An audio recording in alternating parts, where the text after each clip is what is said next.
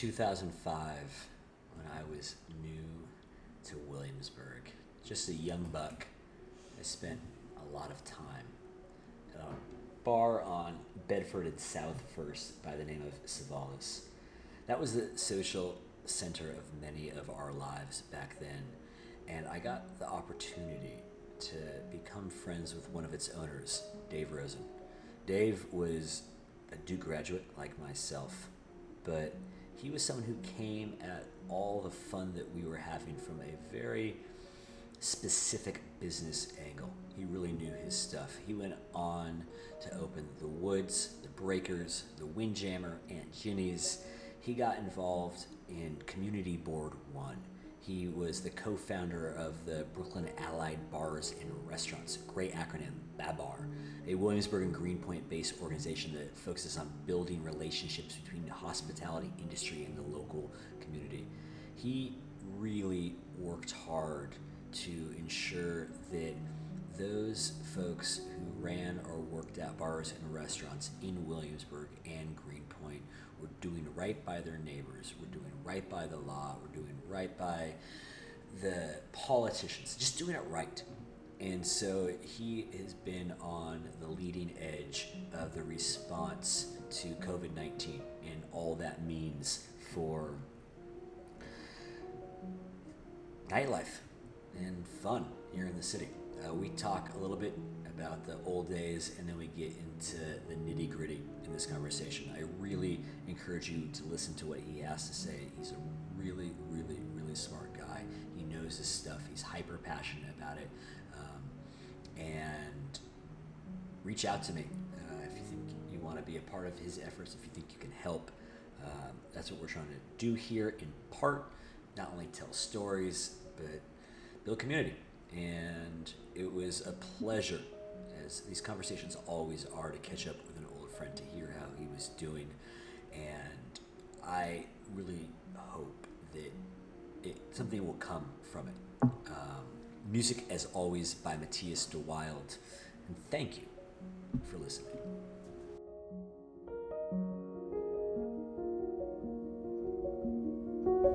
Hello? Dave. Yo, what's up, dude? Just sitting in my podcast closet, making phone calls, talking to interesting It's people. a clo- it's a closet. it's a closet. You- Is it got like foam in it? What does it have in here? It's got a bunch of coats. It's got suits.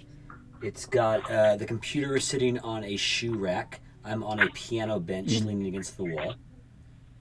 hmm It's cozy. Yeah, that sounds very professional. I am not in the closet. I'm gonna. Should I go in one? I mean, the audio is always better in, in a closet if there's good reception.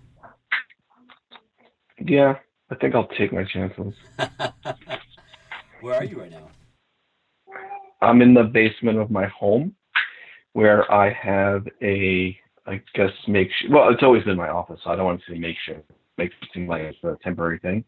Um, no, it's my office, and um, yeah, it's adjacent to my kids' playroom without a door, which is sometimes frustrating. But you can keep an eye on them, make sure they don't get into any mischief. No, I- yeah, no, yeah. no, I'd rather just be left alone. I trust they can get into mischief in that room. So, what is your So, so what's your work life been looking like since uh, since middle of March? Well, I am a partner in um, five uh, nightlife businesses, a variety of bars and larger kind of dancey party places. And uh, they've obviously been closed now since I guess it's March uh, 16th. Uh, so I haven't really had much work to do with respect to those businesses since like um, you know maybe the first week was a little busy coordinating some paperwork and like security issues. But since then, uh, on the specific business front, um, I, you know, had I've applied for a few loans uh, slash government aid, um, which I'll get to a bit later in our discussion. Uh, which, you know, aside from being a little frustrating, um, wasn't that time consuming. Um, so, you know, with respect to the businesses, I'm pretty uh, idle. Um, as are the businesses, obviously. And um, I, on a personal level, have been spending some time. Uh, I have to spend some time each day with my youngest daughter, uh, doing some uh, kindergarten work uh, she can't really leave left alone to homeschool herself. The other two who are in third and fifth grade are fine. Uh, and then we've been working on projects around the house. I Dave's audio cut out a little bit right here, so we got that up and running now. Oh, that's crystal clear. Oh, good. Earlier, it was very touch and go. Well, I mean, I can understand that. That's what happens when you podcast out of a basement. Sometimes the reception is just not what you would hope it to be. I think it was on your end. Perhaps. It's, a, it's always a possibility. Pod, podcasts out of closets can be uh, touch and go as well. Yeah. So um, I forget where we left off. I think I was talking about homeschooling my youngest daughter, and oh yeah, so I said I you know I got a hot tub, very nice, an inflatable one from Amazon, and I'm building like a surround cedar uh, deck to um, make it look nice in my backyard. That's the way to do it. Yeah, and then I I've learned how to bake muffins. Oh, really? What's your uh, what muffin specialty is yours? Well, I don't think I have a specialty yet. I've only done it three times. Mm. Um, I did like a banana nut, a brown butter, and then a uh, like an apple crumb, which was the best one, and the third one. I'd sign up for an apple crumb muffin. Yeah, and then I failed at an apple pie, and how how badly did you fail? Really well i you know i overbaked it because i followed this really weird recipe and like it looked like it was not done. So you know got too ambitious. You know what though? It's that and ambition that's driven build, you all these years. Right. I'm gonna build a uh like a brick oven wood fired pizza thing for my backyard. How long will that take? I'm sorry? How how long will that take to build a a stone well, okay. or brick oven? I don't. Okay, so I don't know. I've never done anything like that. I've done some research online. What I think the process I'm going to take is I I've ordered a big inflatable, like exercise ball, and then I'm going to paper mache half the ball to get a dome mold. And then I will build it out of clay over that mold. Is there a YouTube tutorial or is this your own design. No, there, there are some YouTube tutorials, but based on what I've seen so far, I am I'm modifying it with the the step of the paper mache to make the dome. What's your paper mache background? What will the paper mache be made no, No, like like how much like have you reached your Malcolm Gladwell ten thousand hours of paper mache before this point? No, no, or are you still working no, toward no, that? No, I, I have like zero. Except I mean maybe like in Brooklyn in like the late seventies when I was going like private preschool or some something. Like I I don't re- recall that. So it's been a while. Uh, but that would be the only phase of my life. Like like two years after Star Wars came out, kind of period in time.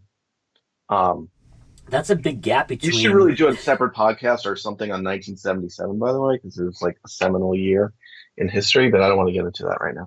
So, um, but yeah, so you know, I, I haven't undertaken the um, the uh, that effort yet, but I think you know, paper mache is a pretty easy skill uh, if you're going to be, I guess, crude uh, with the look of the outcome. So I'm not like trying to make a paper mache sculpture. I just need to make a dome that gets covered in clay, and you'll never see the paper mache. Yeah, I mean that makes sense to me. I just I, I hope that you end up loving paper mache and like you just like a silver lining of all of this is that you become like a master paper macher and you become world renowned. That will not that will not happen. I may become like a master pizza maker. Oh, there we go. And uh, thankfully, I know some. I'm not going to name anybody, like, but pretty preeminent pizza people from New York City. Cool. to reach out to them, and um, or or a baker maybe, you know. But I Uh, definitely not paper mache. Uh, podcaster can dream, but yeah, no. look, if you set up an outdoor pizza oven in one of your establishments, and an end result of all of this was that on a lovely Saturday afternoon, I could stop by and find you with your chef's hat and freshly baked stone oven pizzas. That would be something to, to smile about. I mean, that's a great idea. But again, you you know, you could have a whole other podcast or research series on navigating the bureaucracy of uh, New York City permitting, uh, in particular, having any sort of um, wood fired or uh, solid fuel, they call it, uh, cooking surface, whether that's open flame or closed, uh, is, is really hard.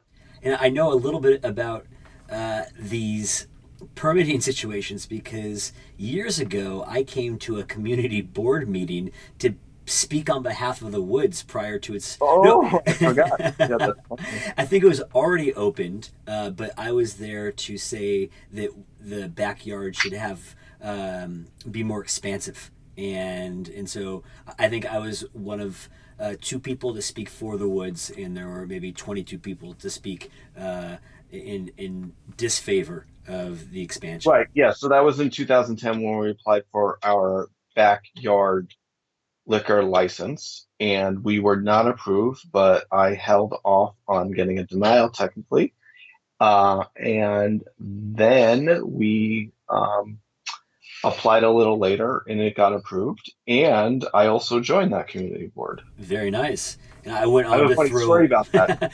Actually, I was going to say I went on to throw many um, pro alcohol parties in that backyard over the years, and so I was a direct uh, beneficiary of your um, perseverance and getting that permitting. Did you get laid at any of those parties?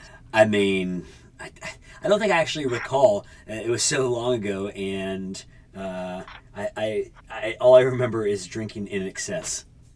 I got to be honest. I've recalled every time I've gotten laid. So, I, I mean, or I should say every individual. And so, um, I'm a little. I guess I'm. I'm proud of you in that regard. I yeah the the the drinking around that time was um, I think could probably be called problematic. I don't think it was even approaching pro- problematic. I think it was exactly problematic, and so uh, it's it's been nice to grow out of that phase and be uh, a little bit more um, sober, just in general. Good. Good. So I want to hear about the story uh, with you Oh. the community board. Yeah. So I was on the community board, and um, which is a great experience. I was there for two years, but I I had to step down because I moved to New Jersey and legally you can't be on the community board. Um, and uh, you know, by the way, the community boards get like a really bad rap for being like anti liquor license because like I mean we we would like approve like you know 90 plus percent of applications and uh, I literally I disagreed with like a colleague's position like one or two times. So out of hundreds of applications. So there was this one circumstance where this gentleman was um, applying for a liquor license right around the woods. And he came out to you know advocate for his uh, his license. Um he didn't know who i was or that i was a proprietor of the woods. And while he um was going through his application some women from the neighborhood came out to i guess uh, speak uh, against his application because they were unhappy with the woods um Interesting.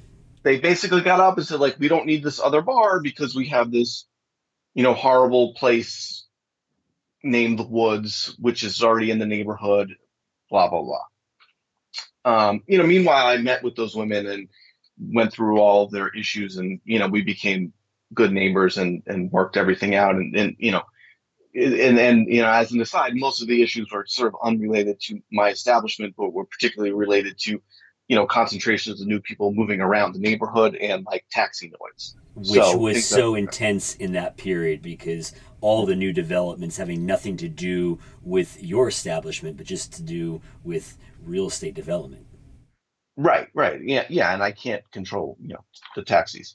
So this um gentleman who was presenting on behalf of his liquor license, um uh and again the women didn't know that I was the owner of the woods and I was planning on, you know, speaking with them aside later. Um, you know, he got up and he's basically like went off on the woods for like you know, like two minutes, like we're not like the woods. Like I can't believe, you know, we would never be like that place. Blah blah blah. And then my colleague on the community board just stares at me and starts laughing. And I was like, "Excuse me, by the way, I own the woods." And he's like, "Well, you know what I'm talking about. Like you used to own Savalas. Like you."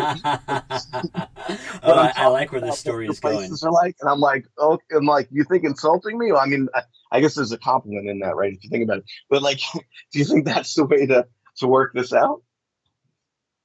So and I mean, Savalas, I think, rightly goes down as one of the legendary establishments of peak mid aughts Williams. Yeah, I you know, I I think so. I mean, it's weird for me to to you know view my own thing in that regard. Um, I um, I I think that you know out of places that no longer exist, um, you know, from that time frame, like Black Betty, uh, Savalas, um, and then there before Savalas there was Stinger, and uh, I don't know if you've ever been there. And then, you know, kind of going way back, uh, there was Kokies. There was. Um, you know, which- Cookies was the most legendary of them all. well, obviously in a, in a different way, of course, yeah. And and you know, I think Rockstar Bar deserves a shout out too. Of course. Um, so yeah, I think we're there. And then you know, if like for instance, if Union Pool had closed, you know, eight years ago, then by all means it would be at the at the top of that mountain. But it's still, you know, Chugging along. you know, uh, you know, pandemic aside. Union, So, uh, Union Pool would survive a nuclear holocaust. yeah, I, I think so. I, I I mean I think um, Union Pool is the only um, I think institution from that era um, that's clearly uh, I'm being interviewed by CK on the, on the podcast. So from that time frame. Yeah, I can't. I can't really think of anything else. Is I mean, when did Bembe open? Because Bembe's still around, I believe. Yeah, I never went to Bembe. I used to Um, go dancing there. They had really good Latin I- music. Bembe's like I think is is open right around Savalas, and I think it, it's still open. yeah, it, it certainly should should you know be on that um that you know that list I, I don't know of what you OG call it places. or you know yeah you know um, Enid's just closed recently. Um, oh yeah that's um, you know another good one The the neighborhood had some really special spots that cultivated special times. Um, but my finest memories from those early years uh, were all Savalas. Savalas no well yeah Savalas was peak, peak, peak, especially uh, the night before the marathon and the morning of the marathon. but those were fun times We we did that right. um I think that um at its peak when Savalas was going and like on like on a Friday or Saturday night like it it, it couldn't be beat The I mean, financially, beat, but like you know, it it like when it was on, it was on, and and when it was off, you know, like it was, it was still okay. It was a cool low key spot midweek. You know, I mean, I used to just go there and grab a beer with Paul and Jesse, like on a Tuesday or a Wednesday or a Thursday. When it, there wasn't a scene, it just was like this is a great spot to chill and have a beer before going to bed. Yeah, well, unfortunately, um, being chill in in that sense uh, doesn't pay the bills. So No, it certainly does not. Yeah. But there were not that many chill Friday and Saturdays there. And that crowd was just so eclectic. And people drawn from such a variety of backgrounds and interests. And all they wanted to do was come together and dance and get after it. And I just felt on top of the world there. No, I know. I mean, I you know I think that's really just more a reflection of the neighborhood, um, you know, at, at that time, and and there was still a feeling of it like being a neighborhood where everyone knew each other. Um, uh, but you know, I guess everyone who was like sort of in that, uh, I don't know, late mid to early twenties to mid to early thirties, like kind of nightlife scene, um, you know, pre.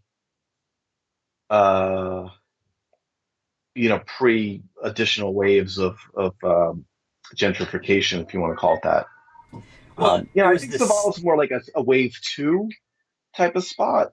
Um, you know, with like again Black Betty and like uh, Union Pool being like wave ones or phase ones, um, and then Savalas is like a two, and then um, you know Woods probably like around the three, and I haven't really thought through these phases for a while, but we're probably on like like seven or even like post phase at this point. Like Yeah, it doesn't, I you know, there aren't going to be any more. I think it's probably. I I think that at a certain point the the the, the game changed from bars to restaurants, and so then the game changers became like your Lilias and your Misis, and up in Greenpoint like your Oxomocos, and so the the shift went away from hey you know here are some really killer bars. Um, you know, I think that the last one going in would probably be Freehold, and just the sort of difference that that that brought because in the same sort of way that um, Savalas and the Woods, you know, people would be coming from Manhattan, people would be coming from you know different parts in the tri-state area to go party there on a Friday night. Like they were really magnets for socializing outside of you know maybe just a bike ride away. Right, right, right, right. Yeah. and you know one of the ways that i always map it is in my understanding it was 2005 when the ordinances the you know the the zoning laws changed uh, to knock down a bunch of the um, industrial zoned buildings and start building the residential high rises. And so um, not very many of them got built prior to the 2008 collapse they were kind of all mid and that slowed things down considerably but once the economy was up and running again you know 2010 that's where you know just a nitrous boost into old buildings being knocked down and shiny new ones going up Yeah, I think that's right. And uh, we'll probably have a slowdown now because of this whole pandemic. Uh, I But there's still a lot. There's still a lot that will be coming online. Um, you know, still a lot more for Domino to, to occur, and then Two Trees, who owns Domino, there, you know, bought the Con Ed site, so that's a whole other big project. Probably be delayed a little bit. There's still the um, our former governor, client number nine, Eliot Spitzer, you know, has a big building on the waterfront that's coming online. interesting i And, didn't uh, Yeah, yeah. I don't know the address, but um, and uh, yeah, I've often, you know, originally like Williamsburg had this sort of north-south divide, right? Like, so there was a north side and the south side of Williamsburg. The dividing point being, let's say, metropolitan, or for the most part, Yeah. and um, this sense of the north side moving quicker than the south side, and you know, the development sort of moving southwards from North 14th down the Bedford, you know, corridor. Um, and, you know, the further south you got for a certain period of time, like sort of the more grungy and, and, you know, better in my opinion, right? And um, now I think it's switched to like an e- uh, east-west thing, right? So like as, you know, the waterfront being the dividing uh, or the beginning point, and then as you further get away from that and move eastward, um, you know, that's how I view the neighborhood now.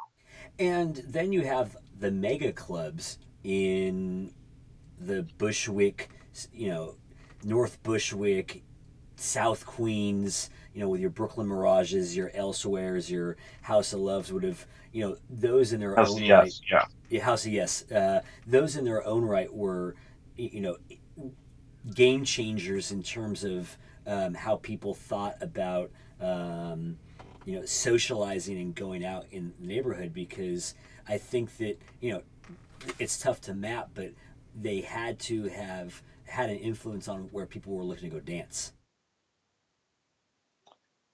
Oh well, no doubt that that applies to House of Yes, right? Um, because they, you know, were, were before the other two, and um, they, uh, you know, obviously, ha- you know, have their own cultural phenomenon going on. By the way, James and I went. James, my business partner and cousin, went dancing at House of Yes and like one night on um, in 2017 um, because I was I you know was invited by the owners to hang out and um, we just couldn't believe it. We're like, how did they do this? We're like, this is so unbelievable.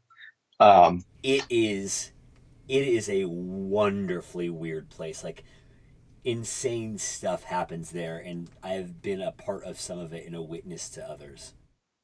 yeah, I I that's the only place that I don't, I don't out that much, but like where I was just like, you know, just just tripping with with respect. Um, but you know, we we in 2013 with some partners, uh, uh, we purchased a building um, on Scott Avenue, right around the corner from where Elsewhere is. Before the House of Yes had their space, before Elsewhere had their space, before um, the Mirage was there, right? And we bought, you know, a 25,000 square foot footprint, and we're going to build a massive club there.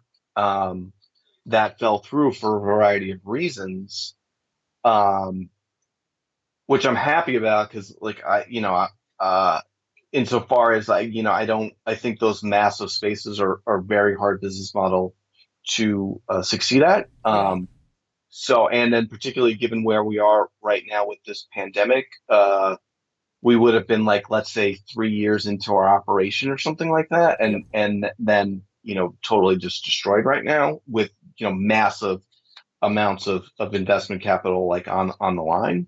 So, I mean, that didn't happen, but um, yeah, we knew that that spot, that area was was was prime. Like we just drove there and we're like, we're like, this is it. It's gonna happen. You know. the sorts of shows that they can have out there and, and, and i've only been to the knockdown center once but that knockdown center experience was was something that i thought only happened like in berlin and i just was like this the the quality of that space um, and just the size because anytime that you live in new york you're just not used to that that big of a footprint there's so much square footage and you know the crowds are kind of hit or miss. Um, it's not always my scene, but it's just such an outlier given uh, given how many people you can fit in there. Yeah, I only went there once for uh, an NYPD benefit, so um, I'm sure that was a different experience than yours. Um, but just thinking about there's, I don't know if you ever went to a Rubulad party. I think I, I went to one or two. I went like to the ten year anniversary of Rubulad. I don't. Again, I had a little bit too much to drink and don't remember it vividly. Yeah, but those parties like back in like, you know, uh, I don't know, like 2000, like that stuff was was was awesome. Yeah, I mean Rubulad, you know, just was such such a DIY funky feel. Um, Right. And you know, it was always in these buildings on multiple floors, multiple rooms, multiple vibes. You know, it really was something that was put together by a community. And all these other places we're talking about are corporate places. I mean, No, I mean, well, I you know, elsewhere in House of Yes aren't. you don't think so? I mean, I you, I guess you I mean, I know I know the yeah. I know the people who started them. You know, like I I know the elsewhere guys since before there was elsewhere. Since they took over Glasslands, and they're in their you know mid to late twenties, and um, I sat down with them when they when they told me, you know, they were found the spot for elsewhere. So like, I mean, trust me, they're just you know, they're organized and they know what they're doing. That's fair. But they're they're I, not you know, they're not corporate by any means. I use corporate incorrectly there. I, my idea of Rubulad was that it it really was so much more decentralized and oh it, yeah sure right you know it wasn't a single space and it you know wasn't zoned like you know i go to elsewhere and I just like this is a very professionally run venue like you go to i mean you know house of yes is funky but it still has a lot of professionalism um, and Rubulad. Yeah, oh, fine, sure. Well, organization and professionalism, and let's call it risk management, right? Risk, yeah. Because um, there's a lot in the line. Like, absolutely. And I look at my age. I like going to parties that have a sense of professionalism, um, because because you know I it, just makes it easier at 37 years old. I mean, I think probably for the last five, six, seven years, um, you, you know my my appetite for uh, you know those more uh, do-it-yourself sorts of events ha- has waned. Um, you know, I think the the last really fun parties that I went to that were kind of cobbled together like that was with like Lucas Waters and um, the Mike It Weird crew. They threw like just killer pop up parties oh. like once or twice a year, like at the Sugar yeah. Hill Disco, and those were awesome. But I never, yeah, I never went to anything like that. Um, I think I don't remember that, but yeah, I, I know what you mean. It's fun, man. So what's gonna what's, what's gonna happen? Well, it, it, this is something that you so, dedicated the last so, twenty years to. What's gonna happen? Well, okay, so if we just step back, right? I don't know if you know this, you know, about my efforts, you know, over the past almost decade. Like I've been, you know, pretty heavily involved in in I guess you want to call it nightlife industry advocacy. Yeah. Um, so in about uh, 2012, we formed a group called Brooklyn Allied Bars and Restaurants um, that basically serviced the industry in Williamsburg, Bushwick, um, and, and, Greenpoint. And I, I founded that with uh, some friends from the neighborhood, um, including the owner of Teddy's at the time. Uh, she has since sold that property. And then um, my friend who was the owner of Nita Nita, and she uh, was basically kicked out of her space um, by the landlord. Um, and then Alyssa Abeta, who was the, you know, basically uh, uh, founder of Union Pool and predominantly the the soul of that institution, uh, who passed away in 19, um, sorry, passed away in 2016 from from pancreatic cancer.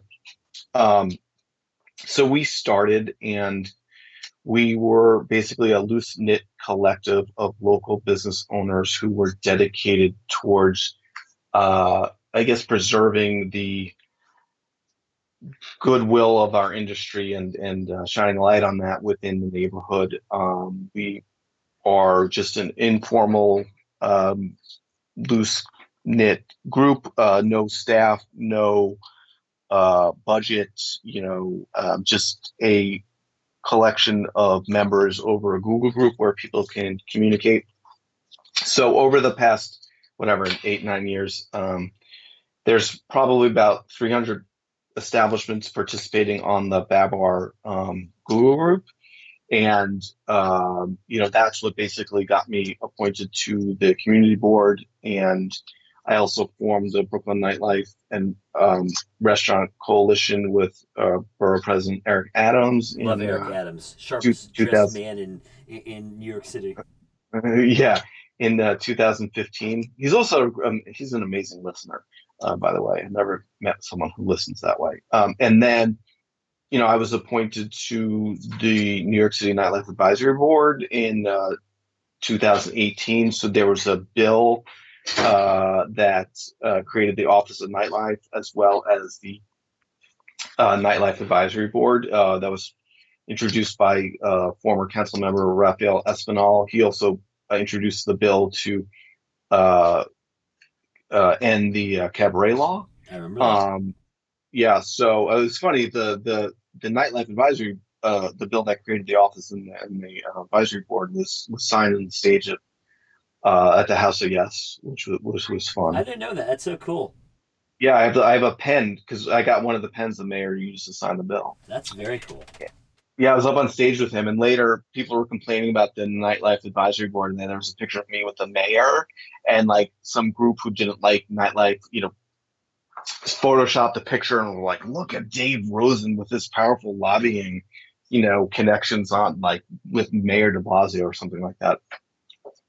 Um, so you know, I've been involved in a lot of this work you know a long time, right, at various levels of advocacy um, for for the the industry. Um, I um, right now, with respect to this whole you know pandemic that we're facing, uh, I was very optimistic about two weeks ago. Um, or so because I, I don't think I fully grasped how long we were going to have to be shut down for. Um, and now I am flipped the other way entirely, and I'm very pessimistic. Yeah. Um, I do not think that the public at large really comprehends exactly how long a nightlife establishment, and now I'm, I'm starting to use the term social gathering um, place, is going to have to be shut down. Mm. Um, there is a narrative about, and putting all the politics aside and like dumb decision making that's occurring in various states, right? There's a narrative about a phased reopening. And and that's well and good. But fundamentally, there is no way in my mind, aside from a sit down dining establishment, to phase in the opening of a social gathering space like a bar, a club, a music venue, an event space, uh, and so on, and you know maybe even in, in the art galleries, right? Um, because there's no way to effectively social distance or physically distance people in those spaces which if you look at my reading of the guidelines and some reading of the tea leaves of statements from the governor of california and the governor of new york that those physical distancing requirements will need to be in place for a while right and um to that extent right like businesses like ours and everything we've just been talking about will not be able to uh, operate and or take place until the unforeseeable future. Um, and I don't want this narrative of a phased reopening to keep continuing with respect to, to our you know niche of the the economy because it doesn't work for us. Uh, it kind of creates these strange false hopes and expectations, and and doesn't uh, let people truly understand how how dire the situation is. Um, so I have been working on uh, for a little while, um, uh, two or three weeks, starting to put together the counter narrative about how long we're going to be closed and also why that's a good thing. Like we shouldn't pretend or even try to phase into reopening these spaces, right? It's not going to work. It's just dumb, right? Like, and it's dangerous uh, insofar as you know continuing the spread. It's dangerous for our workers, and then you know what? It costs money and it's confusing and it, it takes a lot of time, right? So for me to like re-engineer my whole business to have like some reduced capacity or you know how I phase in separation of groups and all that stuff, like and, reduce my my workforce. Like it's just a mess, and it, it's not going to work, and it's a waste of time. So you know, with, with that in mind, we're looking at an extended shutdown of the nightlife or social gathering sector, and, and I'm talking only New York. Like you know, it's probably true in other big states, but you know, I'm not really focused on that for an extended period of time. So, you know, I want that narrative to be out there. And then um, the other, I think, counter narrative that's really important is there's been a tremendous amount, obviously, of federal aid that is being delivered through the CARES Act, 300 plus billion dollars uh, earmarked for what's called the Paycheck Protection Program uh, which ran out in like three weeks. And I think Congress literally today is probably going to add another 300 billion to that. So you're looking at like somewhere like around 650 billion dollars in loans slash grants that are available for small businesses as part of this program. The problem, though, is that while it's being heralded as a plan to rescue small businesses, it is in fact a plan to uh, keep people employed and on payroll, which, by the way, is a great thing, right? I'm not suggesting that we don't need that.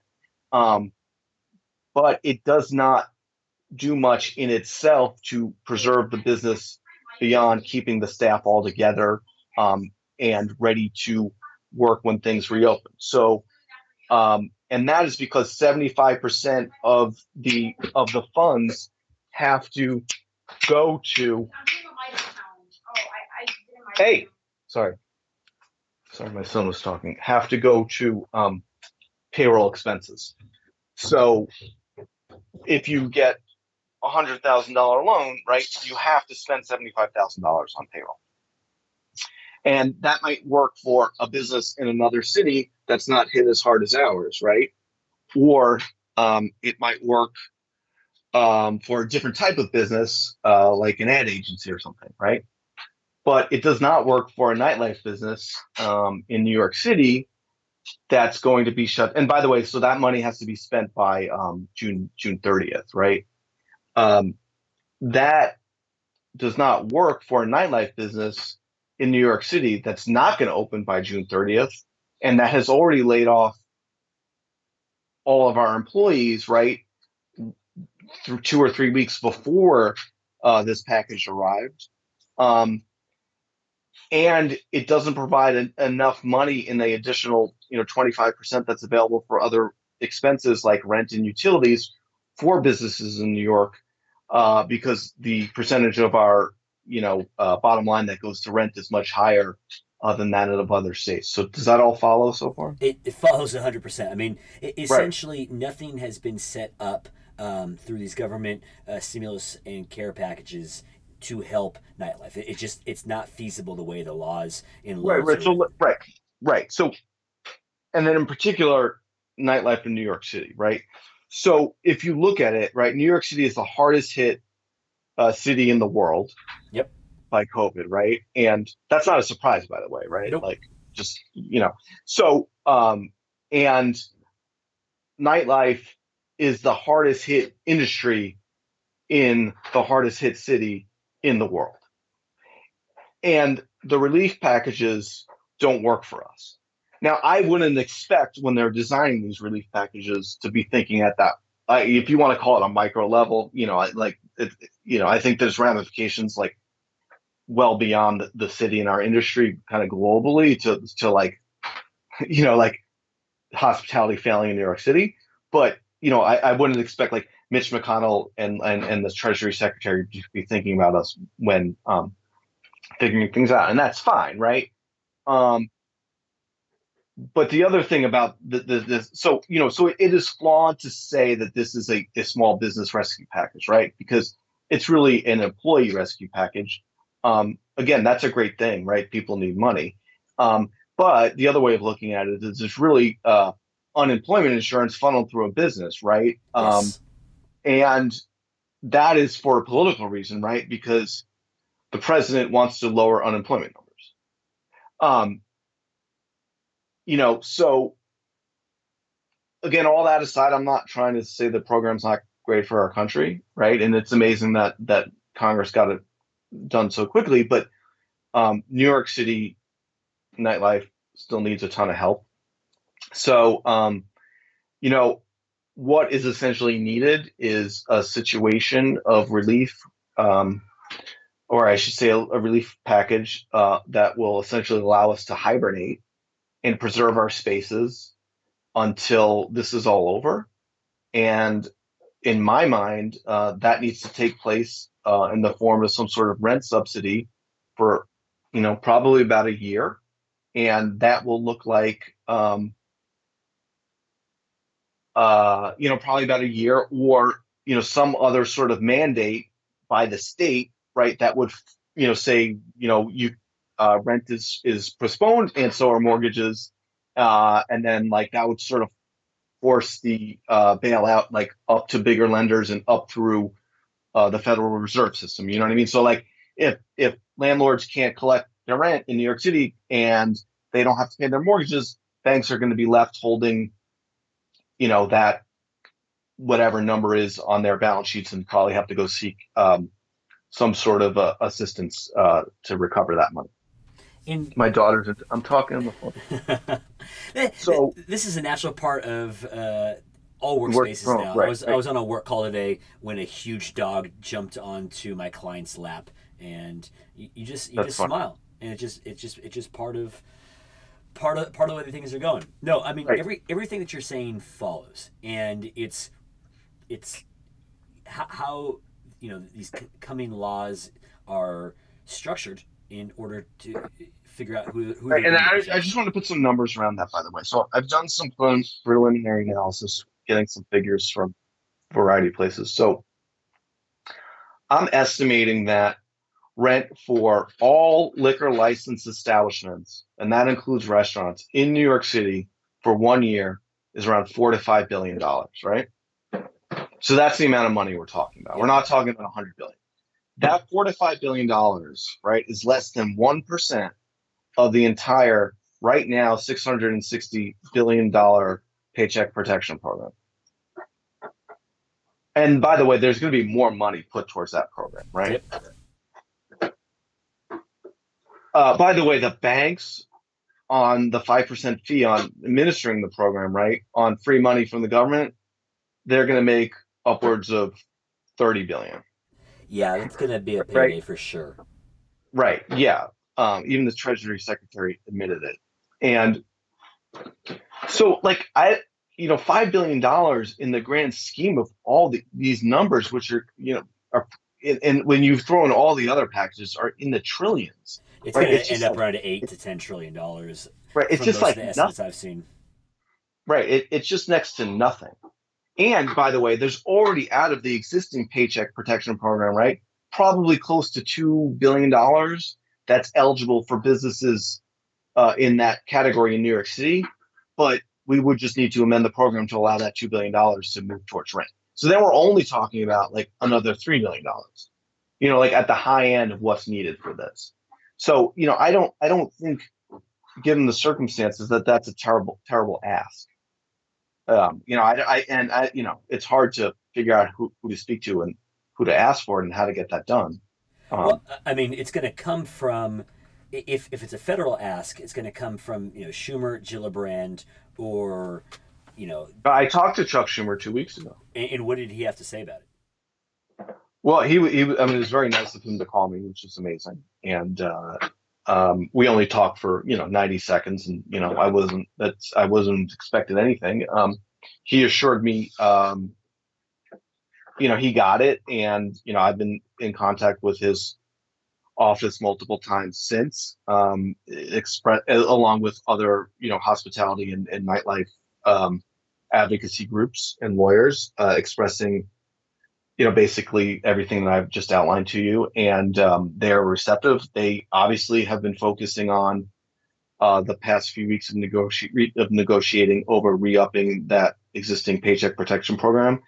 Um, so, uh, and I wouldn't have expected like after talking to me that they would go back to the drawing board in the middle of the negotiation right and, and be like oh dave said you know um, so but for future rounds um, something is going to have to be done and uh, you know i think it's crucial that people really start understanding just how dire the situation is going to be in new york city for these types of spaces unless some sort of relief is um, provided and the potential consequences of that with respect to hundreds of thousands of jobs.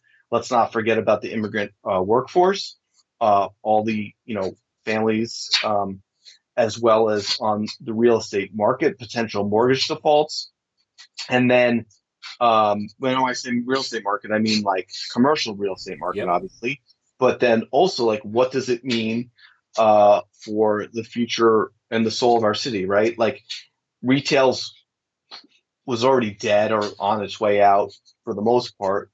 So like if you lose like most of nightlife and hospitality in New York City or a large portion of it, you know, like what is left? Like going to work and and like getting takeout or delivery. I I, I don't in going to the park. I mean, like you know, what is left in in the city? So um, one way I've looked at this because I think that everything that you have laid out and the dire state of affairs for New York City's beating heart right. was discussed on Monday's New York Times Daily podcast. And I well, I read the article. Maybe I think that everybody who listened to that uh, went into a funk.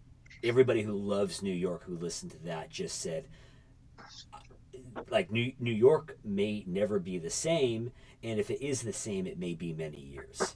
And so you are speaking in a very detailed way um, about what the particular problem is from uh, a money logistical standpoint and some solutions, which is very helpful. Um, right, and then the like, I don't think it's that much money, right? If someone's like, "We got to save New York City," right? We just need five billion dollars. Like we, you know, seems like we should figure that out. The question. I mean, I know is, that's simplistic. What? No, I mean it's it's not simplistic. I mean, it it's essentially who you have being your advocate because it can't just be someone. It has to be it has to be a particular person that you're talking about who is trying to push this through, and so it's it's whether it's your it's either Schumer or Gillibrand in the Senate or it's um, one of your uh, you know like Maloney, um, Jerry Nadler, um, uh, uh, uh um, Hakeem Jeffries uh, out in Brooklyn. Um, you know, I'm, yeah, I um, I reached out to the Congressman Jeffries through a friend. You know, haven't talked yet. I went off on Carolyn Maloney um, in a town hall phone call uh, right when the uh, PPP was was passed. Um, because uh, I read, you, you know, I read the provisions. What? You need her to be an advocate. Uh, uh, I'm sorry.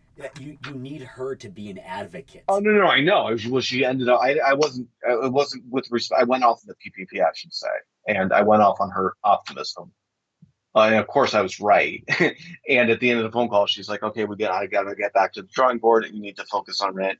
And obviously, they didn't think about you know restaurants when they when they drafted this. So that's great. Yeah, no, no, absolutely. But and, and then one thing that I haven't heard discussed, but it, it's intuitive to me, is that mm-hmm. oftentimes the people with the power are the people with the most money. Uh, they have, in many instances, bought apartments uh, in New York City. In no, I know that. Right. 30 right. or 40 or 50 million dollars. And they may have a lot of things uh, on the forefront of their mind uh, that ecosystem of what keeps New York um, a place where people buy apartments for north of $30 million might not be on the forefront of their mind. And so, one thing that's going to be incumbent upon the hospitality industry is try to figure out who the big players are in the uh, commercial. Well, that's what I'm talking about. Yeah. Yeah, I mean, and, that's in you know, I'm I've got my wheels turning right now because you know, there are there are folks who who right now um, are in the middle of building really incredible um, inexpensive uh, residential towers. You know, whether it's uh, over on the Williamsburg waterfront, if it's in Midtown, and they will not be able to sell those apartments if there's not a life lifestyle of New York City that, that's of any worth. And so, um, you know, somebody who still does have some juice in this city and in government, I imagine, is Spitzer. If he is developing, like, it was news to me that he's developing that Con Ed site uh, over on the. No, no, he's not developing a Con Ed site. The, it's further south. Two Trees, who owns the the the Domino site, is developing a Con Ed site. Ah, but you know, you know, and so it, it's trying to figure out through our various networks, you know, through these sorts of conversations, who who can you and your um, your coalition uh, get on the phone from Two Trees. You know, who has a connection? No, I already spoke. I already, my, I have a friend there, right? Because like, and you know, but, and I spoke to them, and and you know, he he, I mean, Two Trees is pretty progressive. I don't know if that's the right word, but they're a very good organization. So, you know, my my my friend there understood. I think it's the um, the real estate uh, lobbying folks. Uh, I don't know how that world works at all. I think that our interests are aligned in, in this. Um, you know, ultimately, like if uh, if a lot of tenants start defaulting and um, you know they're going to be the ones holding the bag. Um, uh, anyone who thinks that uh, if we go out of business, they're going to fill us with something else uh, is a fool, Yep. right? And and you know this isn't just like a one year thing or like a three month uh, vacancy, right? Like we're talking multiple years. Um, uh, you know, in terms of the impact, you know, on on the real estate market. And so, in the same way that you over, you know, a My daughter just tried told me to to quiet, be quiet. uh, she, she, she she loves your passion. But but the thing is, Dave, is that you have a track record of building coalitions. Like this is something that you know how to do. You have done it before, and you'll do it again. And so it's about taking the the work that you've done in building this hospitality and nightlife um, coalition and finding a joint coalition with real estate and thinking of them as partners and working in tandem because you just will accomplish more if you work alongside them and figure out what their needs and desires are and then how yours complement their needs and desires and how you can work together. Because you know it's one of those things where there just is so much more you know if you're looking for 4 billion they're looking for 400 billion. And and so because of their imprint and impact uh, people will listen to them more. But if you can No, I make it know. evidently clear to them how aligned your interests are and how the part of the ecosystem that they need to ensure uh, survives um, is is your four billion dollar fiefdom.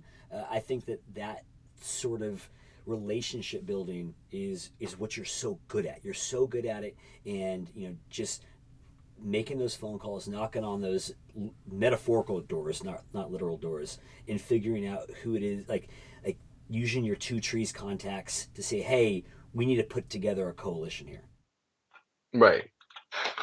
Right, right, right. because Um, you can build a network. You, you how many you- you've built the networks before. You know how to do no, this. no, I, I understand. Yeah. Um, I have faith in you. I think you're. I think you're going to lead us out of this. oh, yeah. I mean, well, I but, uh, only after I I finish my um my brick oven pizza, my you know contraption, you know, and and learn how to um uh, uh, uh how to paper mache. I and I don't want to leave our listeners on that. Uh, not the paper mache note, but the hey, you know, we need a four billion or, or else it's dire. Is there anything about nightlife in New York that if we do get through this, when we get through this, um, it will be better off? Do you see any any sort of transformations or law changes or policy changes that could uh, help with the vibrancy of uh, Well, I- is I- part of this I- culture? I don't necessarily see any legal or or what whatnot changes. I think that a depressed real estate market, right, uh, to some degree, uh, provides opportunity, right? Not that I would choose that, right, but like there's more opportunity to um, find affordable spaces, and I think that's going to be inevitable, right? Um, and I think that um, there will be a better appreciation for the vibrancy of the city, right? And to that extent, um, I think that people will be more willing to support our industry and uh, give it a little slack, right? So going back to what we were talking about earlier, you know, maybe that's a neighbor realizing that I'm not the one honking the horn on the cab, right? And not calling 311 about that and not causing a stir because they recognize that, you know, I'm a business owner who contributes to the vibrancy uh, of our wonderful city. And, um, you know, some rogue uh, Uber cab driver who wants to honk his horn, you know, needs to be held accountable for his, his own, you know, actions, right? So that level of slack and courtesy uh, is tremendous, right? Um, you know, just fundamentally, but but beyond that, right? Insofar as that, a lot of New York City enforcement is complaint based, right? Uh, the less of that occurs, um, the more breathing room we will have, um, and that that would ultimately lead to um, creativity um, and uh, and vibrancy. So yeah, I, I think there is a lot of potential, right? And and to some degree, despite the dire warning that I'm giving, like um, I know that a lot of people will be able to hold on to their spaces even if some huge relief package doesn't arrive because the landlords won't have much of a other choice right the landlord's best outcome is for the business to make it out viable and continue to pay rent when this is all over. Not have a business fail and have an empty space that they won't be able to fill.